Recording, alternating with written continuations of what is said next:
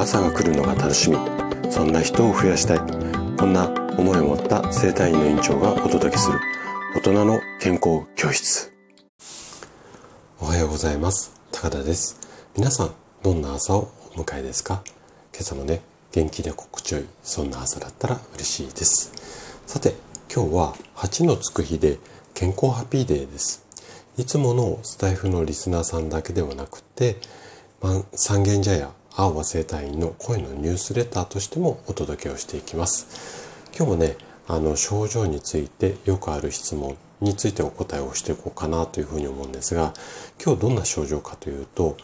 PMS、うん、日本語に直すと月経前症候群。こんな、まあ、病気というか疾患なんですけどもこちらの、えー、よくいただく質問に答えていきたいなというふうに思います。ぜひね、最後まで楽しんで聞いていただけると嬉しいです。じゃあね、早速質問に答えていきましょう。まず一つ目の質問なんですが、えー、PMS は誰でもなる可能性があるのですか、うん、こんな質問ですね。で、これに関しては医学的な見方をすると排卵が正常に起こっている女性であれば要は生理がある状態ですねの女性であれば症状の程度に違いはあっても誰でもこの PMS になる可能性はあります。はい。これが答えになりますね。じゃあ二つ目。二つ目は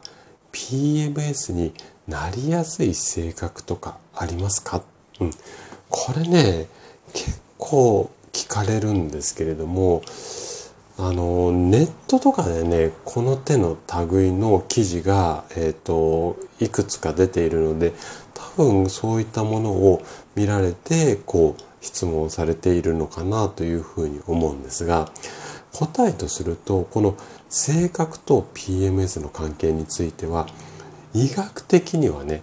まだ明らかになっていません。要は、関係ないっていう状態、関係ないっていう状態が医学的にはまあ正解っていうか、今現状ではそういう風になっています。ただ、私の院に来院される患者さんの傾向を見ていると、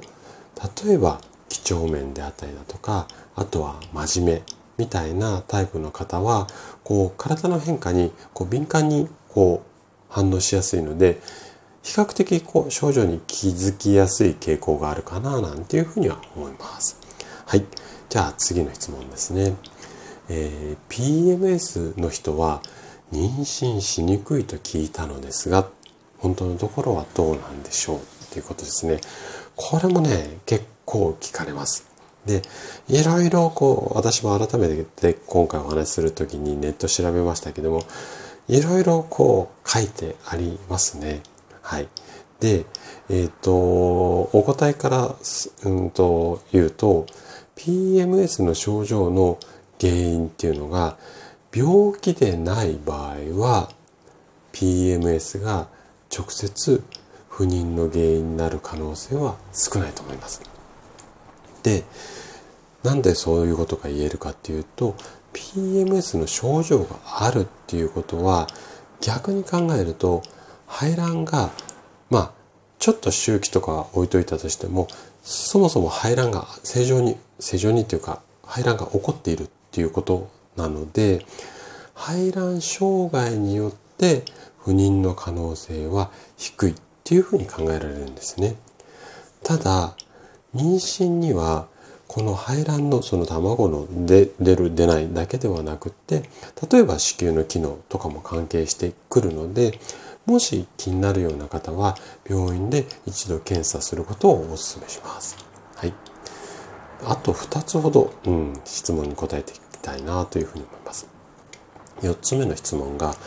PMS の原因となる生活習慣、要は悪い習慣ですね。これありますか？っていうことなんですけれども、これはいくつかあります。ただ、これをやってるから必ず PMS になるっていうわけではないんですけれども、こういうあの生活習慣をしていると病気になりやすいよっていうことで、えー、と捉えていただきたいと思うんですが、あの、細かく言い出したらね、キリがないんですけれども、代表的なもの、代表的なものとすると、まず一つが栄養のバランスが悪い。要は、ちょっと変色傾向であったりだとか、あとは睡眠不足、運動不足ですね。あと、こう、脂肪物のところになるんですが、糖分だったり塩分、あとはカフェインなんかを、まあ、取りすぎ、甘いもの大好き、辛いもの大好き、カフェイン大好きっていう人はちょっとなりやすい傾向があります。あと、お酒とタバコですね。で、ここを、特にお酒は少量だったらそんなに問題ないと思うんですが、大量の、まあ、飲酒や喫煙っていうことですね。じゃあ最後の質問です、えー、PMS の治療ではピルを使うことが多いと思いますがピルっていうのは安全ですか、うん、これもね結構聞かれますでえっ、ー、と完璧な答えにはならないんですが基本的にはねお医者さんとか薬剤師さんの適切な指導のもとで使用するの使用するのであれば安全って思ってもらって間違いないです。ただ、体質的にね、ピルが使えないっていう方もいますし、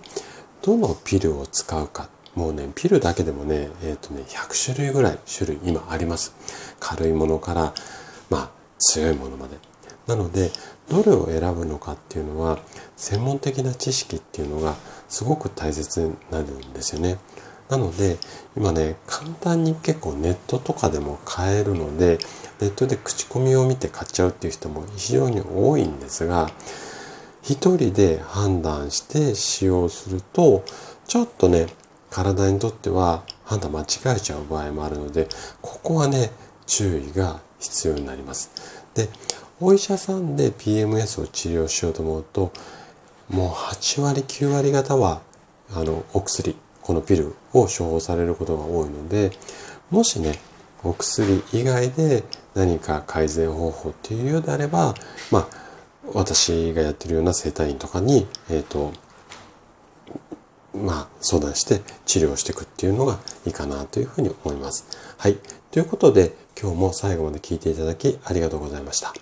番組の感想などね、お気軽にコメントいただけると嬉しいです。それでは明日の朝7時にまたお会いしましょう。今日も素敵な一日をお過ごしください。